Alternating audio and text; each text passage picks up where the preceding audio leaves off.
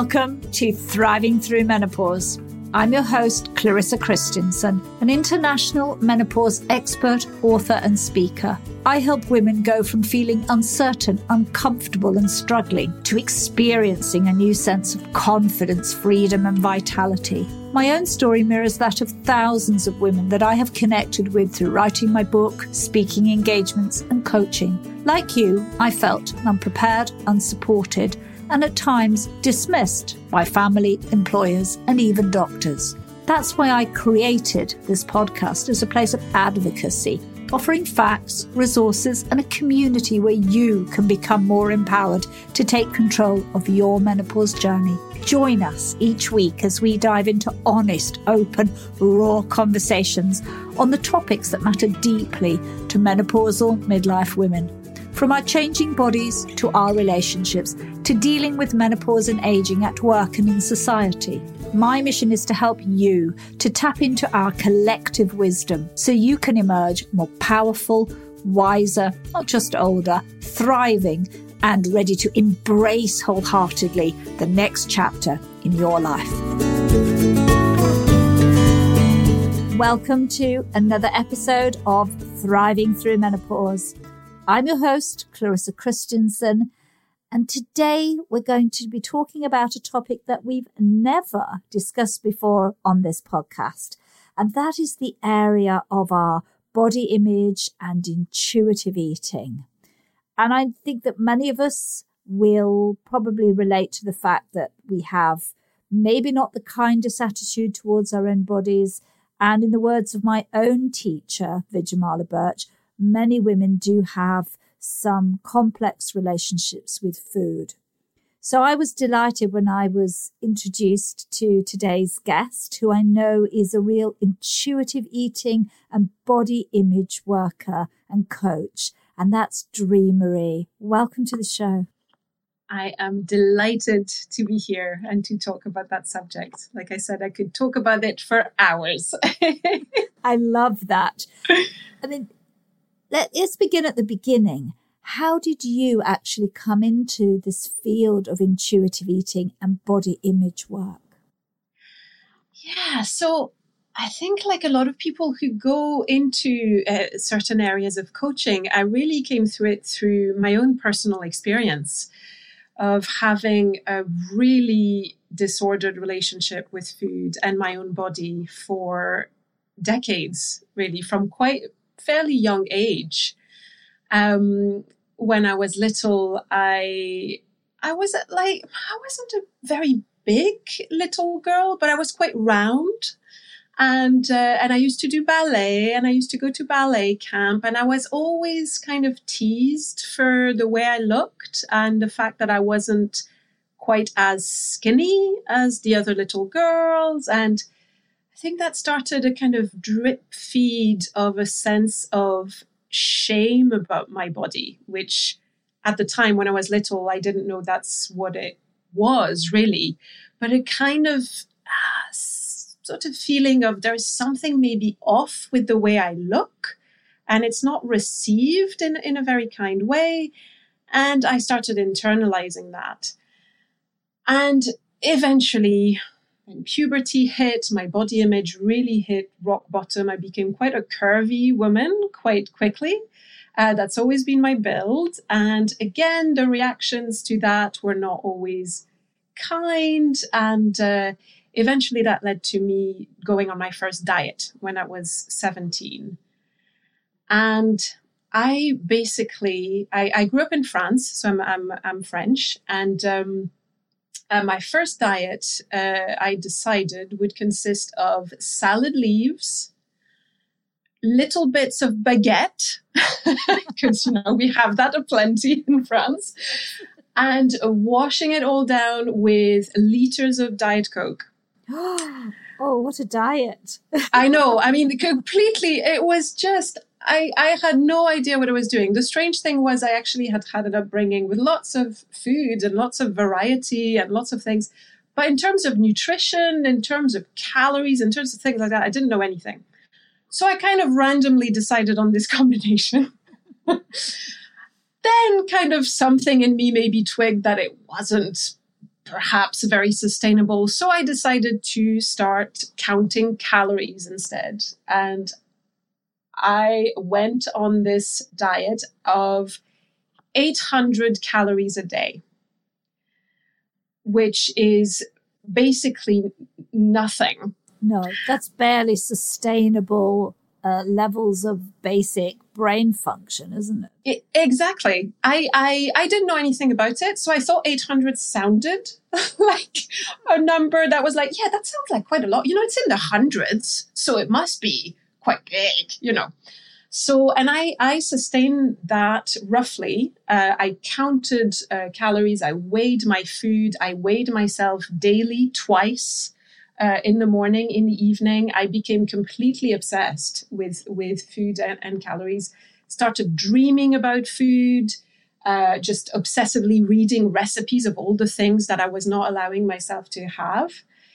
And eventually, as those things go, um, one Christmas period evening, I broke the diet with a baked Alaska dessert. I still remember it was 28 years ago and I oh still remember it. Oh, I polished off the entire thing. And what ensued was years of disordered eating. So I went through bulimia, I went through compulsive overeating, binge eating, then restricting, over exercising, under exercising. I just couldn't get a handle on the whole food and body thing. It felt completely out of control. And at, at my worst, I really was feeling, I mean, I almost was feeling like I could not go out, I could not show my body to the world. I was just drowning in shame and in, in, in body bashing and just, just feeling absolutely awful. Oh my goodness. And I'm, I'm actually really delighted that you, you mentioned things like the over exercising as well, because I think that sometimes gets forgotten and it becomes a conversation only about what we eat. But women do manage uh, their relationships with food by doing other things like like you did there, and that's over exercising. Oh, absolutely, absolutely. And there are, you know, I, I just listened to one of the podcast episodes about where you talk about movement and the importance of movement, and absolutely, movement is delightful, and we should engage in it in in the most joyful way possible for us. But when the the goal becomes this kind of control over our bodies, uh, that can quickly turn into something much much darker. And there are there are real consequences to health of of over exercising um, so so i engaged in all these disordered behaviors for for a long time. And thank goodness somewhere along the road i completely by chance although i really felt like i was led there my steps took me to this bookstore where I picked up a book called, um, I think in English it's called Breaking Free from Compulsive Eating. And it's by a woman called Geneen Roth. And she basically described in the book uh, the principles of intuitive, intuitive eating, which were eat when you're hungry, stop when you're satisfied, eat whatever you want, reconnect with your body, move in a joyful way. That was kind of it. And it's so beautiful. I mean, and when you read that, you just think that feels so right. I mean, what was your reaction when you read that book? Oh, I, when I when I picked it up, I was actually deep into my disordered eating phase, and when and when I read that, it was like like I think a lot in cinema terms, you know, I'm, I'm an ex actress and I, I, see a lot of images. It was like, you know, the sun bursting through the clouds and kind of an angelic choir coming in. It was really like, oh, like a liberation to think, oh, maybe it doesn't have to be this way. Maybe I can listen to my body and actually eat when I'm hungry and not not over worry about what it is I'm eating, just kind of going with my with my instinct and developing that. It was just a, a, an absolutely liberating moment. And for many reasons, because I still clung somewhere to the idea of I, I want to lose weight, I want to be thinner, that idea of intuitive eating, it was like a seed was planted. And I did it for a bit, but I couldn't quite shake off this thing of need to lose weight. And so I got dragged into other diets. I tried new things. You know, lots of diets in disguise out there as well. The detoxes, the this, the that, cut out this food group and that one. So I did that for still a few years, but I really credit that first seed with planting this idea. Um, and I credit it for having helped me maybe not go off a much more drastic eating disorder route. And eventually got to a point like a lot of us with transformation i think we reach a point where it's like right this cannot go on.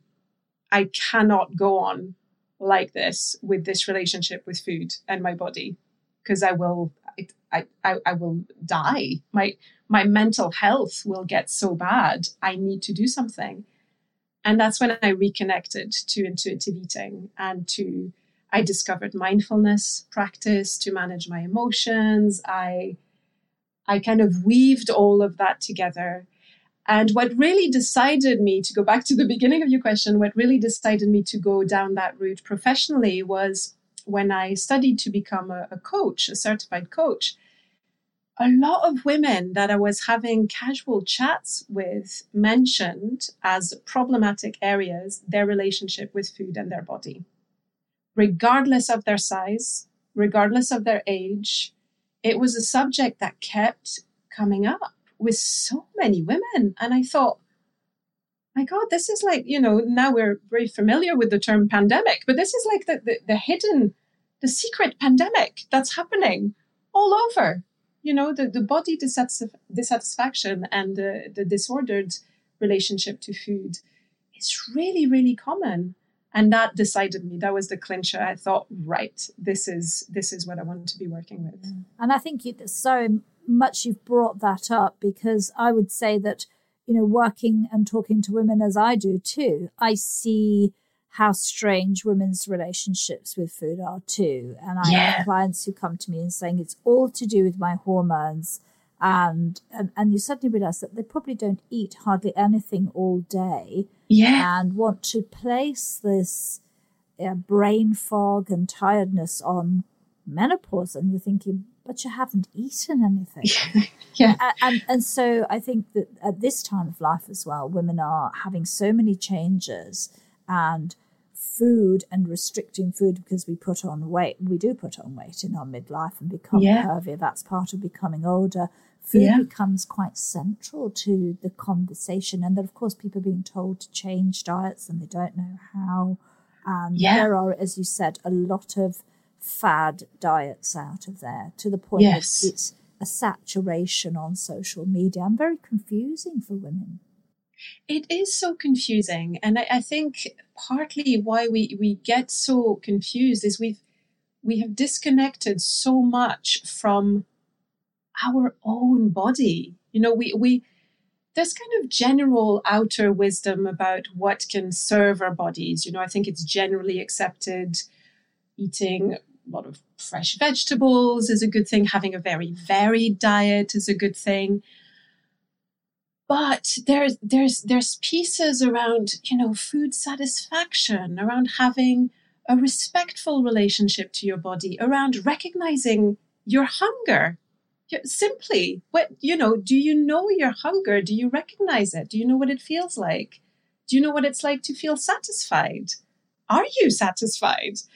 And you know you can sense in these questions and that's why i love the subject so much that there's there's so many layers there because once you start asking yourself well what do i really love? What are my hungers? What does satisfy me then that opens a whole new level of the conversation around your your values, what you love, your your purpose, your power, all of that stuff. So it's it's a really really interesting relationship to to become aware of. Absolutely, and one that I think very few women are aware of. It, and maybe some men as well, but certainly I think very few women stop to think, uh, you know, those questions that you raised about satiety, about foods you enjoy. And instead, the whole conversation is, is centered around what you're going to take out of your diet. If I know I, what I'm watching seems to be all about what you're supposed to restrict rather yes. than, or that you have to have eating eating plant food. We all know you're right. Intu- intuitively, we're not very connected, but sort of logically, we all know that eating vegetables and cutting back yes. on certain foods is better. But it yeah. becomes a rational rather than an emotional argument. I don't know what you, you feel about that, and therefore it's very hard to actually switch or have that healthy relationship or diet. Yeah, I mean, I think the because there's also so much contradicting information out there about food, if you only engage with it on an intellectual level, it is so easy to become confused. I mean, you spend one day on, on Instagram looking at different diets and you'll, your head will explode. I mean, it's like there's so much contradictory information.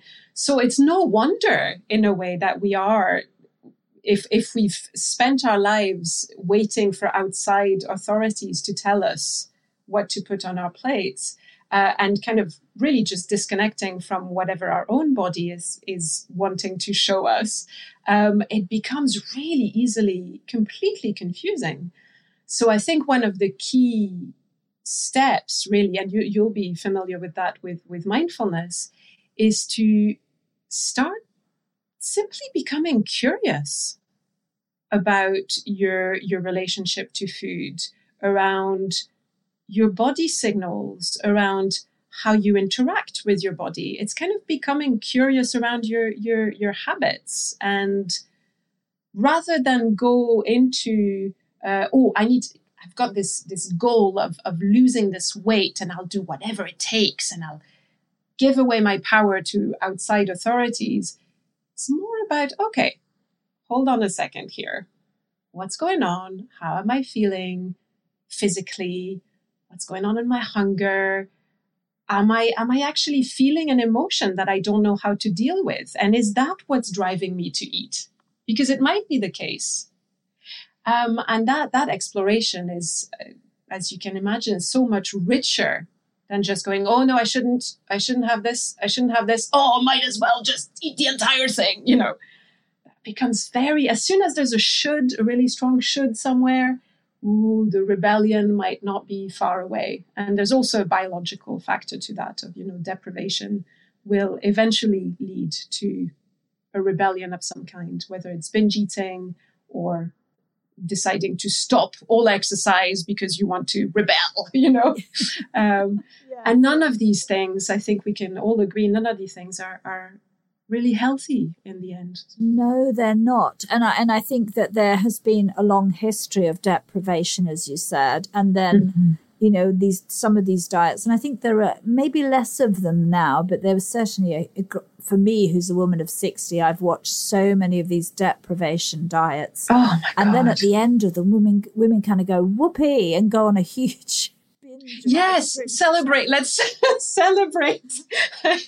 And sometimes it happened for me you know that celebration in big quotes uh, did not stop for, for, for years, I did not know it was either rigid control or just complete chaos.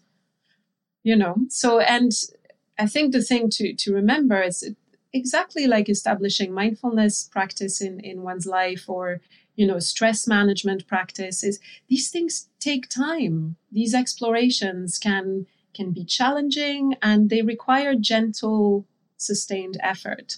They can. And as you were talking about mindfulness and eating, I was being reminded of um, going on retreat with our friend Karen, and and we're all eating. Suddenly, there was time to eat in silence. Yes, there was time to eat slowly, yeah. and time to chew our food and to enjoy it. And that is not something, is it? Is it, Dri Marie, that many women do. I mean, we're generally eating on the run, and that's part of our, our modern culture and shoveling food down in front of the TV instead of, you know, savoring and taking our time. And that surely must play a role in, in how we eat and, and our relationship with food. Oh, absolutely, absolutely. So one one of the principles which I, as a French person, I love about intuitive eating, is um, is the notion of savoring really savoring your food. So there's the three S's, you know, eating slowly, savoring, and eating sensually. Really upping that satisfaction factor. The more satisfaction you can derive from a piece of food, probably the less you're going to be tempted to overeat it. If you really allow yourself to taste whatever it is you're eating, really making time for it, you know, creating that relationship and that moment with it, the more you're going to enjoy it and the more it's going to satisfy you. And I think like for me, it's in a way, it's all about going back to, to my, my French roots around food because we know about the joy of food. You know, that movie, uh, Chocolat kind of, kind of shows that, you know, oh, that moment of like, mm, really take that in. And you're right. It's it's interesting to me, and I've spoken to many friends who are into kind of spiritual retreats and that sort of thing. It's interesting, an interesting thing to see on retreats that you know people will spend a lot of time in meditation during the day, and yet have a really hard time bringing mindfulness to their food experience. And sometimes I think that's because I, I, I don't know what it is. Sometimes there's the, the judgments start cramming into heads, you know, around food and what should be eaten, what shouldn't be eaten. And that somehow derails the process of simply being present with food. Um, so, yeah, the, having an opportunity to really sit down if preferably without distraction again it's not a rule you know you have we have to live with modern life as well and sometimes you won't be able to create that that food moment for yourself but i think if that's something that you that you kind of endeavor to to create more in your life um, that can only be a good thing also because it's been there's research that that has been done around you know, we take in more nutrients. The more we enjoy our food, the more we take in nutrients, which I think is wonderful. it's really was made to be enjoyed.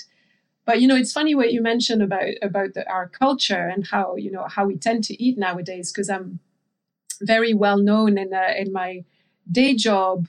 Uh, we have very short lunch breaks, uh, and you know, I, I live in the UK and uh, it's like half an hour break for lunch. And I just think, I mean, my French blood rebels that notion. I mean, I've always had like an hour for lunch. Oh, at least, Clarissa, at least down. one hour, yeah, if not two, and a glass of wine. And, you know, I mean, and I'm always, I'm very well known now for having these, these rants around why is everyone eating sandwiches at their desk? You know, like nobody is looking at what they're eating and they're not enjoying it. And, you know, so, oh, if I could petition uh, a lot of workplaces in the UK to have two hour lunches and glasses of wine, oh, that'd be the dream. I think that would be wonderful. But you're right. It's the sitting at your desk and you're not you're not even engaged with your food, are you? When you do that, you're just staring at a screen and shoveling food in as fast as you can. Exactly. that's become the modern way to eat, as we were yeah. saying. And, and, hugely driven, I hate to say, by a sort of an American culture. I know I've got a lot of American listeners, but that kind of eating in your car and eating yes. in front of your de- in front of your computer yeah. isn't good for you in any way. And you tend to overeat and you're of not course. sure what you've eaten. You, you have no relationship to that meal.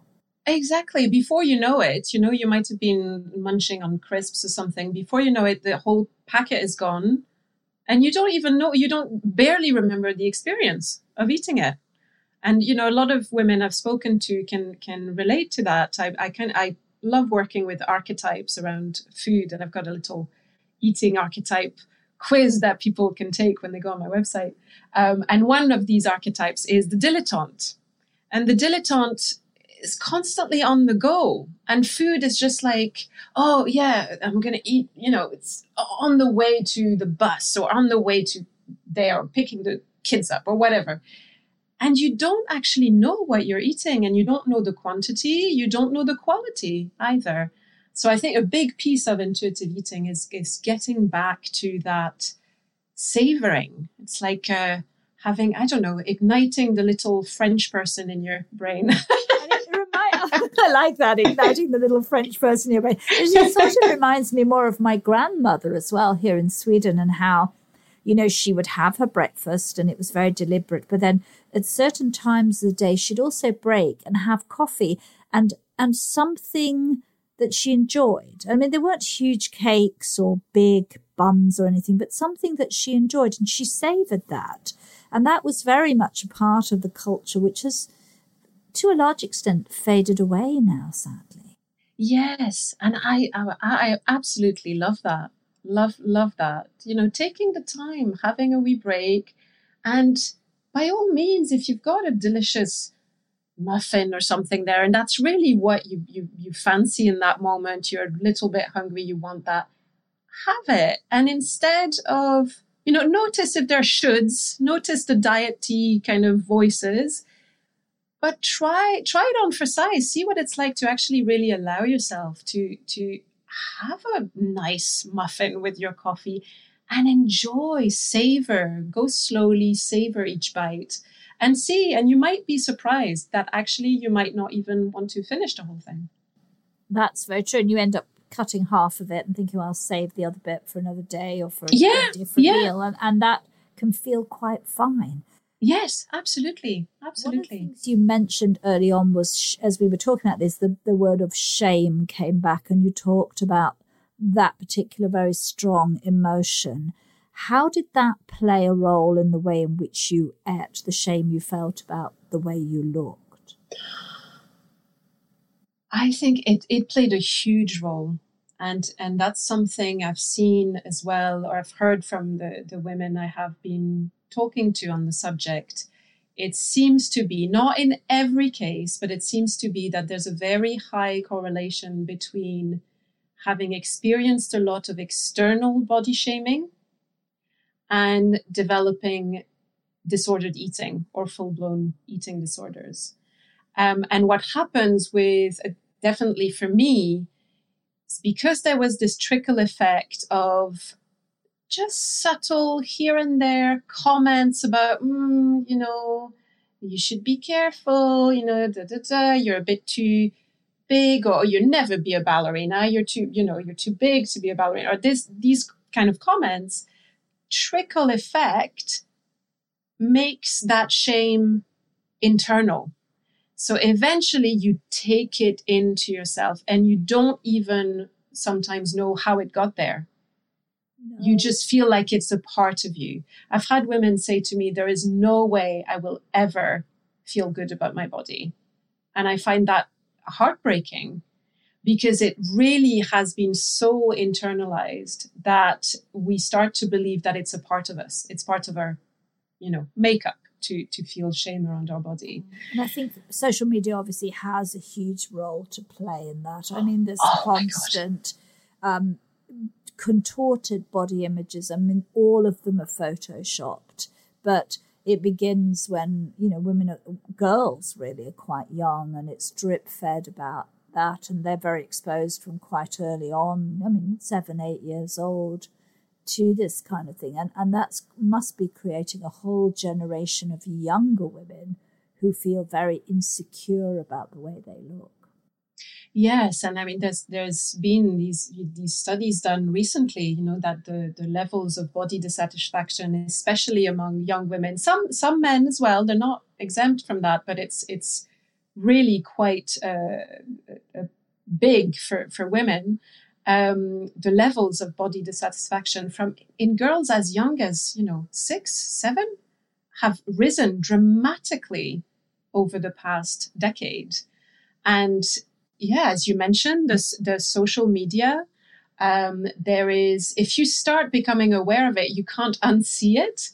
It's you know i worked in the acting industry for for over well, for about two decades or so and you just realize my goodness there's very very few scripts written for bigger women for different types of shapes for different types of ages.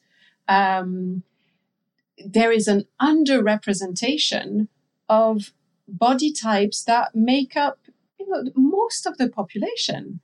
So, exactly. I mean, the average size of a of a of a woman is far bigger than is ever portrayed in in model size. Absolutely. Oh my, yeah, and that that gap has been increasing and increasing and increasing.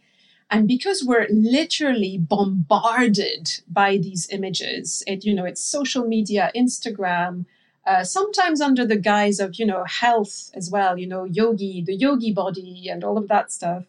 Uh, so it takes different forms and, and, and shapes.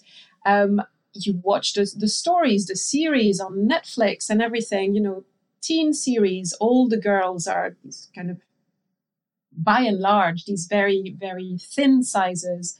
And you start wondering, well, where, where am I? Like, am I not worthy of, of being seen because of, because of the way I look, because I'm a bit bigger, because, so especially when you're when you're quite young, that can have a really dramatic effect, and it's it's it has from what I've been able to um, to tell from the the people I've talked to, that very often is one of the main drivers in overeating or or chronic dieting because you just feel like there is something fundamentally wrong with your body and if you do not have rigid control over it which you eventually rebel against, uh, then then you you're you're doomed. You're not acceptable. You're not seen as acceptable.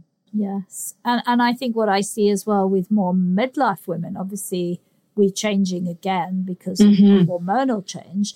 Yeah. Women become curvier because that's part of getting getting older. We are, we do yeah. put on a little bit more weight. We are curvier, and that becomes quite a, a, challenging thing for many midlife women to accept this change. Yeah. And there's yeah. a lot of dislike of bodies at this stage, and that plays then into the way our relationships see our own confidence in ourself. Yeah. Um, and really, I think that that's an added factor in this whole menopause emotional side, to how we feel about the way that we have a body that is possibly for some women very different from the body they had young when they were yeah yeah absolutely and i think probably the, the more you've invested in the way you look uh, possibly that might also make things a lot harder when that body changes um, and body image i mean i've become quite fascinated with body image because it's an it's an incredibly complex concept. It actually, I found out that it actually involves nine different areas of the brain. This is how, you know, uh, the, the, our perception of our bodies and our bodies in the world is very complex. And so it's no wonder that we would kind of grapple with body changes because it not only affects us, it, it, it also reflects like, oh, how am I seen by the world now? there's that kind of in- interface as well.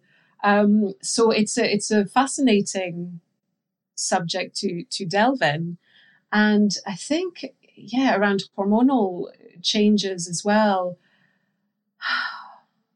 There's just something around accepting a kind of natural flow of of life, you know, life will change our bodies either through illness or through age or through through these big changes. And it's it's about, well, how do I still show my body respect through these changes? Like, do I suddenly stop respecting someone else because they've grown older? Uh, do I, you know, do I suddenly tr- like start treating, I don't know, my friend differently because she's she's her shape has changed a bit. It's kind of learning to develop a, a basically a healthy internal relationship with our own body and realizing does this change mean that I suddenly get to disrespect myself? Yeah, is that, that is that's a really good question, and and I hope we don't. But it's interesting that in in reality, many women do start to have those kinds of negative and non-compassionate conversations with their own themselves in their own yeah. heads about their bodies, which then yeah. of course flow into the way they eat and more. I mean, we're talking about eating here, but women do other things like yeah. down their hair and having all sorts of tweakments to stay young. And there's a whole industry that's fueling that insecurity. Oh, absolutely, absolutely, and that's that's what we kind of call the the diet culture, uh, which is all all around us. Really, this kind of belief that the, the thinner you are, the better uh, kind of assigns a moral virtue to being uh, to being slim, and so and also to being young. So when there's a combination of you know we, we're we're getting older and then also the, the body's change, then my God, what does that mean for diet culture? We're doubly invisible. Um, is that is that what it means? So there's you know we, we we are grappling with very real pressures all around. So I think it's it's one of the first steps with uh, developing a kind of body compassion is really to acknowledge that oh yeah you know what? This is tough. This is tough. And there's a reason why it's tough. You know we yes. we are under an incredible amount of pressure. Some some women i've talked to talk about brainwash you know this this brainwash about having to look a certain way no matter what life event you've gone through you know exactly, you get exactly. you get pregnant you're supposed to go back to your pre-baby weight and all of that as if nothing happened you know and it's not possible. I mean, these things no. aren't actually biologically possible. No, but you're right, and and I think that va- how we value people. So if we're young and we're thin, then somehow we we and that's correlation sometimes to people getting better chances in job employment. I mean, it's becoming yes. distorted, which really concerns me and is probably one of the additional factors that women are facing in midlife in work. Not only are they they don't fit the image anymore, so they get passed over. Yeah. Or there is very real uh, discriminations going on that are still not really talked about that much. Um, you know, we're, we're I think we're, we will become much more familiar with things like uh, race discrimination, and we all rightly kind of cry out against it. But around size, around age, that's still not really widely discussed. And yet, it has been shown that pe- people, especially women in larger bodies, uh, and women above a certain age, you know, have less chances of, of landing particular jobs or, and that, you know, that's a, those are very real things. So it's, it's really no wonder that it, it triggers so much for us when we sometimes only when we feel like we've put on a few pounds and it becomes this big, big thing of like, oh, you know, there's real anxiety around that. Yeah, um, real anxiety. That I mean, mm-hmm. and it's only a couple of kilos, which in in reality is part of almost our natural fluctuation through our monthly cycle or yes. hormonal or possibly even seasonally. I mean, it's normal for the body to put a bit of padding on in winter because that's yeah. what our body would do, isn't it? Really? Exactly. absolutely. So what, you know, what's an, a kind of natural process becomes something to be feared uh, and to, to resist again and against and to try and control. Um, so I think an important step is to is to recognize that yeah, you know, this is not it could be interpreted as a as a shallow concern, you know, this kind of dismissal of like, oh, I shouldn't worry about it's just a few pounds, you know, what's wrong with me? So we start beating ourselves up for feeling bad in the first place, which is a kind of the, the shame cycle never ends then. Um, but just that first step of going, hey, women are under a lot of pressure with that with that stuff. So just to give to learn to give oneself a bit of compassion and recognition that it's not easy. And body image does fluctuate. You know that one another point i want to make is is that there's sometimes this idea that you know someone could could somehow wave a magic wand and suddenly your body image will be completely fixed and you will feel fantastic and you know and that'll be it. You'll be sorted.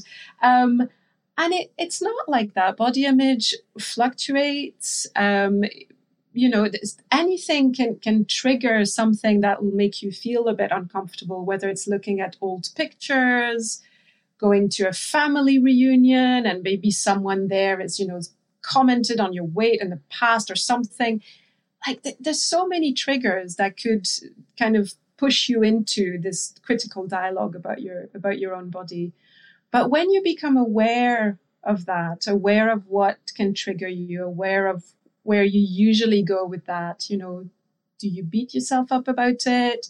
Do you act on it by, you know, going on another diet? Or can you just kind of be with, okay, this being human stuff, uh, you know, a human woman in a, in a woman's body of a certain age or a certain size is not easy. And how can we still show up for ourselves in a kind and compassionate way when that happens?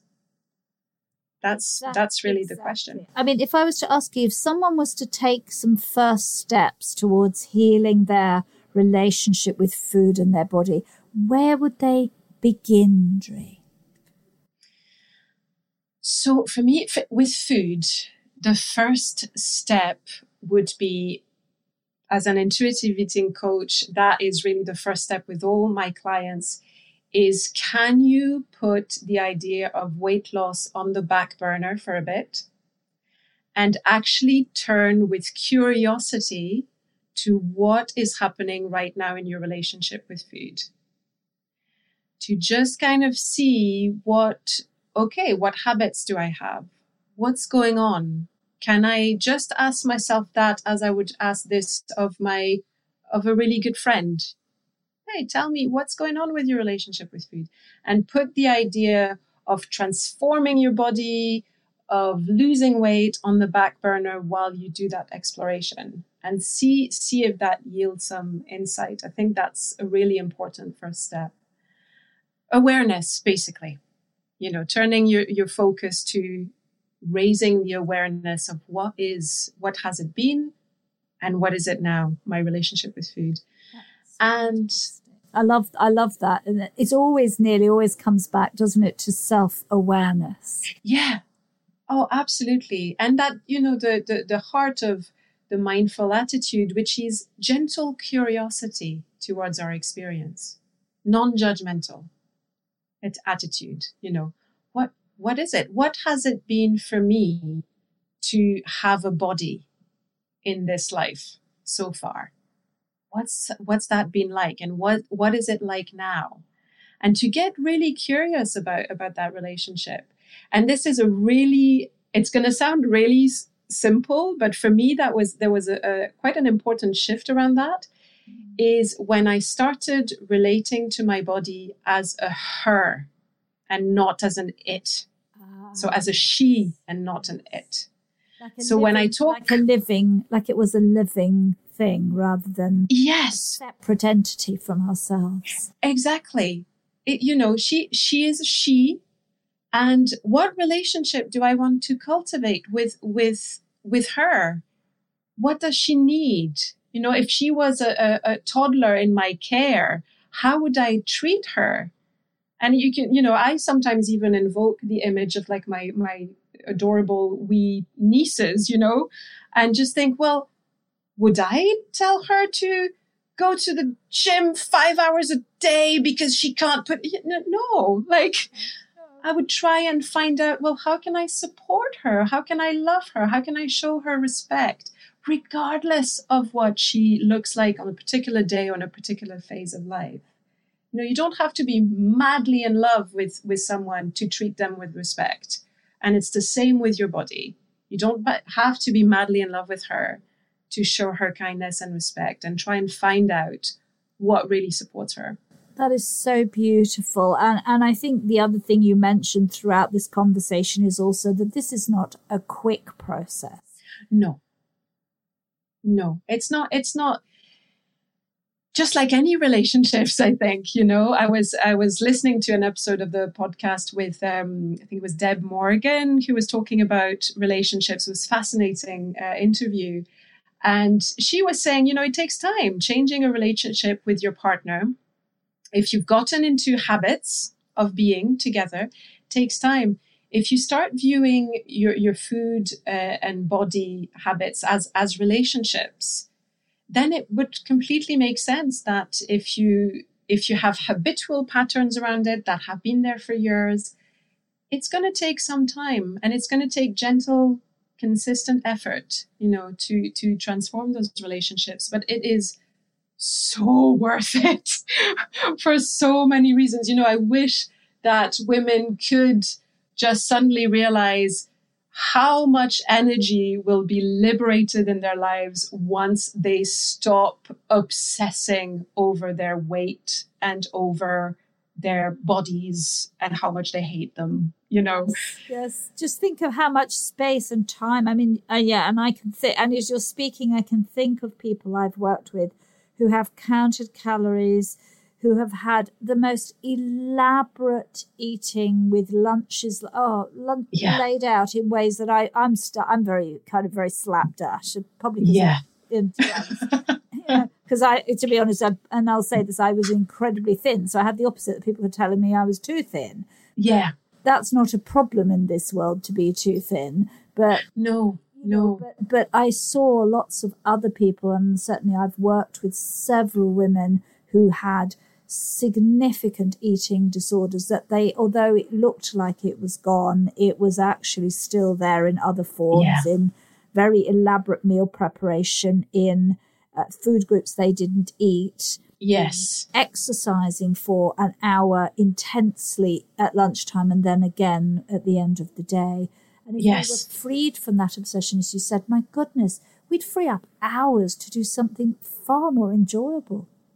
Can you just imagine? I mean, the, the power that would be liberated if suddenly all the women in the world woke up and decided they were okay with their bodies. they were they were fine.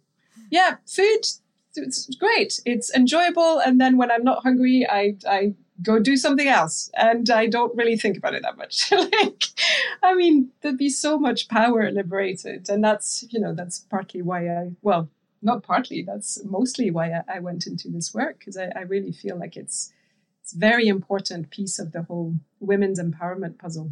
It is. I'm so delighted that you've been on the show. I've loved talking to you. Yes, so, likewise. Such a great depth of knowledge, and, and it's just we've scratched the surface. How can people connect with you and start working with you, find out more about your your work and your passion here? Yes. So I have actually put together a special little curated page for the listeners of uh, Thriving Through Menopause. So if you go to thebodyjoyacademy.com, thebodyjoyacademy.com forward slash TTM podcast, you will actually get to a dedicated page where you have a link to um, an article I wrote, which is basically a body image toolkit. So you'll have a lot of different ways in which you can start to explore your relationship with your body and start to, um, yeah, to, to learn more about body image. You will have a link as well uh, I mentioned a bit earlier, I have a quiz about eating archetypes, uh, which is it's quite fun to take. It takes two minutes. It's also uh, a sign up for my newsletter, so that's your little gift, um, and that can really yield interesting insights if you don't really know where to start with your relationship with food.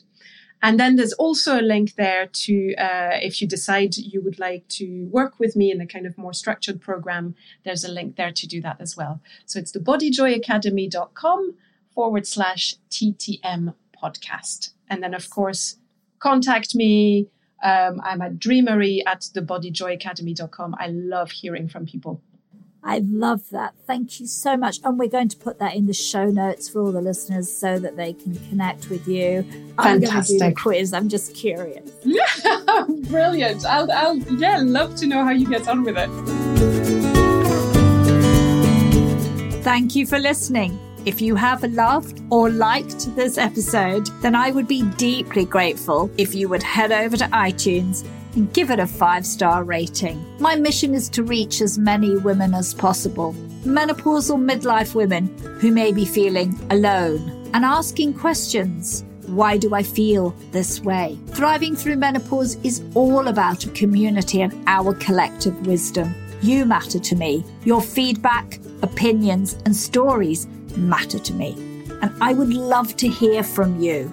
So drop me an email, clarissa at clarissakristjansson.com. I genuinely want your feedback and your ideas on the topics that you would like to hear more of on this podcast. And if you are a woman who feels that they are struggling alone through menopause and you need more support, pop over to my website, clarissakristjansson.com. You can find free resources and you can book a one to one discovery call with me. Let's start conversation. Thank you once again for listening.